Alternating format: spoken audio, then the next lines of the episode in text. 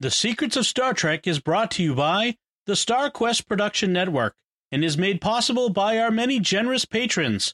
If you'd like to support the podcast, please visit sqpn.com/give. You're listening to The Secrets of Star Trek, where we discuss the hidden layers and deeper meanings found in all the Star Trek TV series, movies, and more. And today we're discussing the latest episode of Star Trek Prodigy called Crossroads. I'm Dom Bettinelli, and joining me today on the panel are Father Cory Sticha. Hey, Father Cory. How's it going? And Jimmy Akin. Hey, Jimmy. Howdy, Dom. Folks, be sure to share the podcast with your friends. Help us grow this community and reach more listeners. Uh, the number one way we get a new audience member is by you recommending and sharing. So we really do appreciate that. And there's another show on the StarQuest Network I'm sure you will enjoy called Let's Science. You can find that wherever fine podcasts are found or at sqpn.com slash science. So, Jimmy, we have this new episode of Star Trek Prodigy. Could you give us a recap of what happens? Last time, the kids decided to find a way back to Starfleet without the Protostar so that the Federation will be safe. This time, they put the plan into action. They go to an ice planet with a transportation hub and bury the Protostar in the snow. They then go to the transportation hub, a wretched hive of scum and villainy, where they mm. meet the Han Solo wannabe Thadiun Okona from the terrible Next Generation episode, The Outrageous Okona. They also meet biological Janeway and her crew, who have come in search of Barniss Frex, the Denobulan, who was on the communications relay station when it got destroyed. Janeway learns that the protostar is being crewed by kids, but the kids learn that Gwyn's father, the diviner, is on Janeway's ship and that Janeway believes that they took Chakotay prisoner or killed him, and that they deliberately destroyed the communication station. So they run, and we get a snowspeeder chase across the surface of the planet Hoth back to the protostar. And they unwittingly take Okona along with them. Once back at the protostar, they launch and are preparing to use its jump drive to escape biological Janeway, but Murph hatches from his chrysalis, and in his new humanoid form, he accidentally launches a torpedo that hits Janeway's ship. She returns fire and damages the protostar's third nacelle, crippling them. Upon falling out of warp, Okona suggests that they remodulate their shields so the Romulans can't detect them and head into the neutral zone. They do so, and Janeway is prepared to risk war and follow them in. And in our final shot, Romulans intercept Janeway and warn her that she's dangerously close to entering the neutral zone. The end. So, interestingly, that one thing that characterizes this show is that they don't drag things out. No. If, if they say that something's going to happen at the end of an episode, then the next episode it's going to happen. What we have here is the the encounter with Janeway we've been anticipating, which I think happened sooner than I I thought it would. Frankly, hmm. I mean, what did you guys think? Is is this a surprise? I I don't think so. I think this was. I mean, I figured it was going to be later in the season, but it's not a surprise it happened now because um, we knew that Janeway was chasing after him and that she was following their trail. So figured it would it would be a matter of time before she would catch up.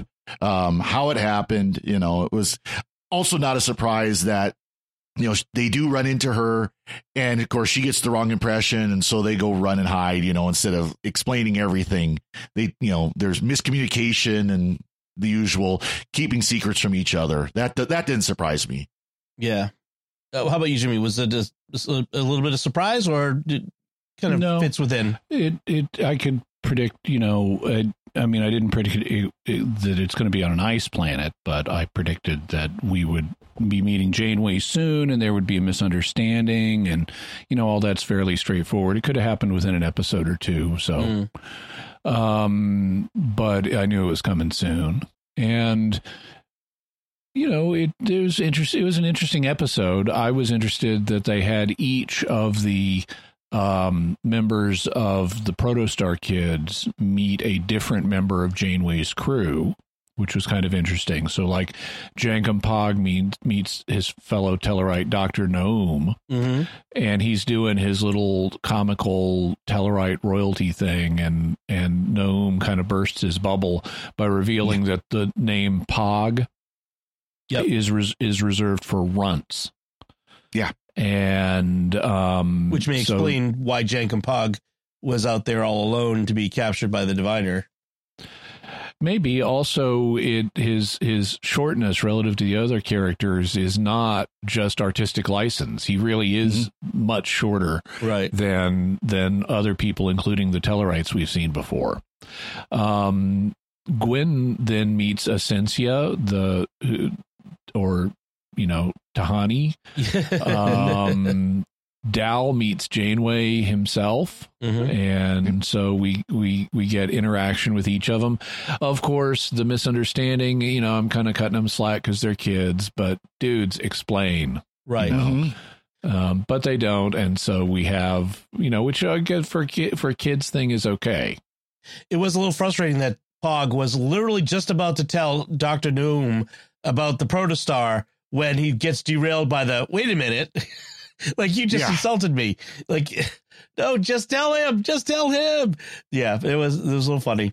Well, Um, and, that's that's the same thing. Uh, uh, Dal was about to tell Janeway, and of course she's, "Oh, you want to join Starfleet? Yeah, but there's a problem," and was about to tell him. Then when everybody else shows up, and Right, right. Yeah, that that whole and then the running and then the misunderstanding. So, but we start with the diviner again on the on the uh, Dauntless. That's Janeway's ship here, and the he has he doesn't have his memory, but it's coming back like this in little bits Mhm. here and there. Um, and and it is interesting to see this turnabout where the assumptions that are being made by Janeway and her crew that the divine, like we've mentioned before, that he's a victim, that they just assume that he is the good guy, or you know, they give him the benefit of the doubt anyway, that he's the victim of the bad guys, and these Mhm. must be the bad guys. So I, I I like that they're doing that. It is at least somewhat of a co- little bit of a complex thing for a kids show, so that's pretty Mhm. good. Right. Um, so they they stash the ship under the snow, which I think Yeah. is kind of funny. That this whole sequence of we're going to hide it here, and you know, and the Holo Janeway is it. It may be many years before I see you again, but I will. It'll be just like a second for me. And then when they get back, like within a half hour, she's like, "How long has it been?" yeah, yeah i'm like that was a little unrealistic for me it's like dude you're a hologram just check the system clock yeah, exactly. Yeah, right. Um, but they're, what they're trying to do ostensibly is hitch a ride to Starfleet with someone else. Um, and um, Jimmy, I literally wrote the same thing you Mhm. did about the depot is a wretched hive of scum and villainy. yeah, oh yeah, There is that line is kind of dropped there. Uh, something similar to that, not exactly that, but it is kind of dropped there. So that it, I'm, I'm sure it's an homage. Uh, Mhm. and we have well and especially given the president the presence of Okona because Yes. he is yeah, if you know the original episode from Next Gen, he just wants to be Han Solo so hard, but he just and it's he is just not. yeah, It is a terrible, terrible episode. yes. The the best dissection I've ever seen of it was on a website called the Agony Booth, where um, where the guy would dissect in exquisite detail all of just how bad different pieces of visual media are and he did a, a whole series on dissecting uh, the outrageous Okona, which in, inc- incidentally has a characteristic um, of bad writing, which the author of the Agony Booth refers to. I think it's a very useful term. He refers to it as informed attributes. Hmm. So if they have to tell you about someone instead of showing you it is a, of what the person's characteristics are, it is bad.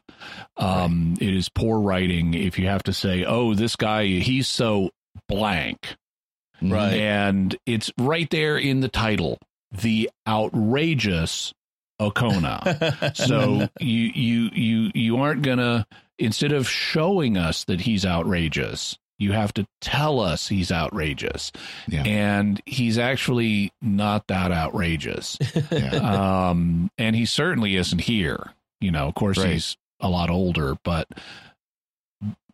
he's I like he's certainly better here than he was in Yeah. the original episode, but he does almost nothing. Yeah. Well, and, and, and Billy Campbell had revealed that he was going to be on as this Mhm. character, and Right. that it, part of this is to redeem the character. Mhm. Well, you know, and- to make him actually you know older, wiser, and not quite the comic relief he was on TNG.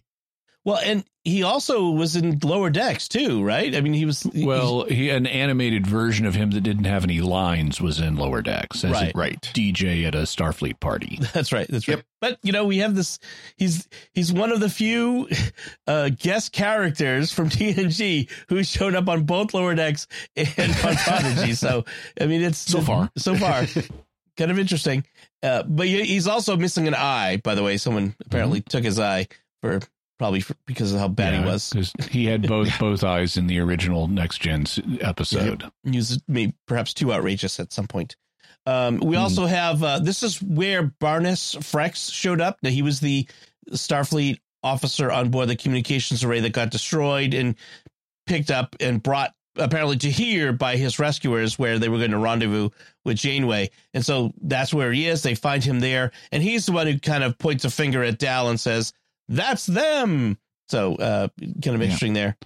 It's also interesting. So Janeway is kind of down on Barniss Frex after after the reveal because it's like you didn't tell me they were kids. Yep. Yeah. Yes, that's that. That's a kind of a, a big reveal there, and I think it changes Janeway's attitude a little bit. Although she's little. still still getting ready to blast them with photon torpedoes uh, by by the end of it. Not not not to kill them, but to, to Disable stop them from escaping. Right. Yeah. Right, right. Um, and and it's interesting, you know, that like as you mentioned, each of these characters runs into a counterpart on Janeway's crew that's significant. And with, with uh, Gwyn, she Mhm. runs into Ensign Asencia, who is become close to the diviner, and Right. you know who has been told by the diviner about his daughter Gwyn. And so when she Gwyndala. Gwyndala, right? Mhm. And so when she, you know, realizes this is her, she's like, "Oh, your father wants to see you," and doesn't realize that's a horrific thing. What? That's a bad idea. yeah. So uh, and runs You- away. You do have parallels in who meets who. You've got the the Tellarite meets the Tellarite, the girl meets the girl, and the captain meets the captain. Yes, Yep. exactly, exactly. The girl who's got close Rok- to the diviner. Yeah, and then you got Rok who calls them all out. You've met all these people and you didn't tell them about the weapon on the Protostar? Right, right. I mean, that's the thing that's frustrating. Just tell them about the the virus, and then once they get on the protostar, they can't you know open hailing frequencies because that would is what triggers it. Um, Janeway could have done a little bit more on her part. I mean, not e- even not knowing that that the kids can't open hailing hailing frequencies. Um, Janeway could have been broadcasting, "Hey kids, let's talk." yeah, Mhm. You know, and what they should have done, um, and what would have been a real world thing to do is use a signal light. Yep. If Right. you can't est- can't establish radio communication, switch over to using a signal light. Just use to, in in their context, it would probably be a laser, but um, you know, but whether it's a laser or a regular light, start talking by signal light that you're in Mhm. control of. or you know, hop in a shuttle and fly over and go aboard, or you know, land on a planet's surface and talk, you know, or something. But yes, Right. um, you know, in the snow chase, which was very Star Warsy. Did, Oh, yes. did the kids kill one of the security guys when he when they caused his vehicle to crash and explode? I don't think so. Be- because That's one of those they don't show anything, but all you see is it go, you know, swerve off into a rock or behind a Yeah, and it's kind of and an an explosion. there's an explosion, and the, but there were only three guys chasing them, and then at the end there were still three vehicles. So I think maybe they kind of pulled back on that, realizing, oh, maybe we shouldn't have them, you know, killing somebody who's you know innocent. These this is just police, you know, essentially. Yeah. And Xindi, there's by the way. Yeah. Yeah, from Oh. from from Enterprise. These were reptilian Xindi. Oh, I didn't recognize them in the animated form, but yeah, yeah, I guess they are. I guess we've fixed things with the Xindi by this point in the timeline. Um, so they get back to the protostar and uh, take off. I didn't realize how small the protostar is because it is hmm pretty small compared to the Dauntless, which I, I'm I'm going to guess is not bigger than say the Enterprise D. You know, it's probably comparable uh, at most. I was, I was gonna say, the Dauntless is definitely bigger than Voyager. Let's put it that way. Yes. Hmm. I'm guessing though that the Protostar, I mean, given that there's a small crew of kids running it, it's got to be pretty small, I guess. But in any case, um, Yeah, I think of it as maybe, you know, three or four times the size of a runabout. Mhm. oh yeah, that that would be pretty small then. Yeah, Mhm. maybe a little bigger because it has like multiple decks and stuff. But Mhm. yeah, it's not much bigger. Um, it's probably small. You know, maybe um size of uh Defiant. That might be another way to look at it. You know, Or smaller. Mhm. Yeah. So in any case, you know, the ships is my thing, but um in any case, they're being chased through uh warp space. Is it warp space or is it like the Sl- slipstream, I think. slipstream? Yeah. Cuz that's a Yeah. new thing in Trek is they've sort of replacing warp drive with slipstream because at one point warp drive was said to be damaging um the Mhm. fabric of space and that sort sort of thing. So Well, they- Yep. There's a, there's a line about how they're you know they're running away from a quantum slipstream Dauntless class ship. right, So it's clear that they're also running at that slipstream. Right. And I, I like that Okona's line is is this warp four? And Spock just laughs nine point nine seven. You know. and then uh yeah so then the the protostar drive is disabled just as they're about to jump uh because that's a drive that even the Dauntless doesn't have and um so they're they're knocked out of uh warp but oh but before that though we have the big reveal of Murph which is he's been in this cocoon and comes out with now with arms and legs and more cuteness to spare hmm Well, maybe. I mean, he's he's definitely got a humanoid body form now. He's still, you know, the kind of purple goo, and he's got a little ball of purple goo floating above his head somehow. yeah so he's apparently got telekinetic abilities. Um, but I don't know that I like it better than the slug form. no no it's kind of teletubby-ish to me you know it's kind I, of was, yeah. I was hoping that when he would come out of the cocoon that he'd actually be talking. And of course, it is not established that he doesn't yet because we only see him for like what five minutes at the end of the episode. right But And he's barely in that. It Yep. seems weird to be paying D. Bradley Baker to be the voice actor for ew ew, you know, like making mm-hmm. Yeah. cooing he was- noises. He was James T in the in the previous episode, so No, I know, but they're he's he's he's part of the cast. I mean, they got to be paying him Yeah. money to be to be a cast Well, member. Eh, That's why I've said for a long time. I think Murph is going to end up talking. There's, there's Yeah. going to be more to Murph than he's just a slug. On the other hand, Marvel is paying Vin Diesel to say "I am Groot" over and over again. So who knows? That's different. so, um, so this whole thing of hiding in the neutral zone by rotating your shield frequencies or whatever the the the techno babble is, if that were like useful or possible, wouldn't Mhm. Starfleet always do that? yeah. Well, except you know, except for their being ethical and stuff. But yeah, Mm. re remodulate the shields is the technobabble in question, and so Yep. presumably anyone who wants can just wander into the neutral zone by remodulating their shields. Right. As long as you're outrageous, that's all I'm saying is you have to be outrageous to do it. yeah. Well, it's, it's kind of the, the typical shield technology thing of you know, as long as you know the exact frequency of the shield, a photon torpedo can go ex- go right through it and destroy the engineering section of you know Yes. a galaxy class starship, that kind of thing. Yeah, it's one of the one of the the writing failures that you often see in Star Trek is when writers need a technological reason to be able to do something, they'll either break the the transporters or they'll break the shields, you know, in some weird way. They won't do their design thing because we found a way through it or around it or that sort of thing. And I, it's Mhm. it's a it's a bit of a crutch. I think that the writers will rely on a little too often. And that's where we end things. I mean, this has been another mostly action episode, so there's not a lot more to talk about unless you want to talk about the animation of s- snow speeders, but um, Yeah. I really don't. I- Uh, one thing I kind of got a kick out of, though, if you really think about it, is they they chose the Z- reptilian Xindi, the cold blooded branch of the Xindi, on an ice planet. It's yeah, true. should have should have should have chosen the mammalian Xindi. Exactly. yep, that's true. That's true. Um, any other notes, uh, Father Cory? Nope. Jimmy? Nope. Okay, that was a quick one. I mean, it's kind of disappointing because it's an important episode. They've re they've connected with Janeway here, but there's just not a lot to talk about. And We'll see what happens next week. that's right. That's right. We'll see. So while we uh, sign off, we want to take a moment to thank our patrons who make it possible for us to create the secrets of Star Trek, including Earl P, the G family, David A, Kevin B, and Jeff K. Their generous donations at sqpn.com slash give make it possible for us to continue the secrets of Star Trek in all the shows at StarQuest, and you can join them by visiting sqpn.com slash give. So that's it from us. We'd love to know what you think of this Prodigy episode Crossroads. You can let us know by commenting on the show at sqpn.com slash trek or our Facebook page at facebook.com slash starquestmedia or send an email to trek at sqpn.com or visit our Discord community at sqpn.com slash discord. All kinds of ways to get in touch with us.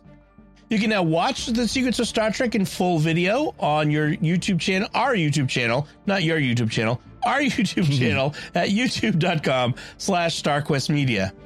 We'll be back next time when we'll be discussing the next episode of Prodigy called Masquerade. And until then, Father Cory Sticha, thank you for joining me and sharing the secrets of Star Trek. Thank you, Dom. Jimmy Akin, thank you as well. Thank you, and live logs and proper. And once again, I'm Dom Bettinelli. Thank you for listening to the Secrets of Star Trek on StarQuest. And remember, fear of failure has killed more dreams than any other cause. I don't know that that's true.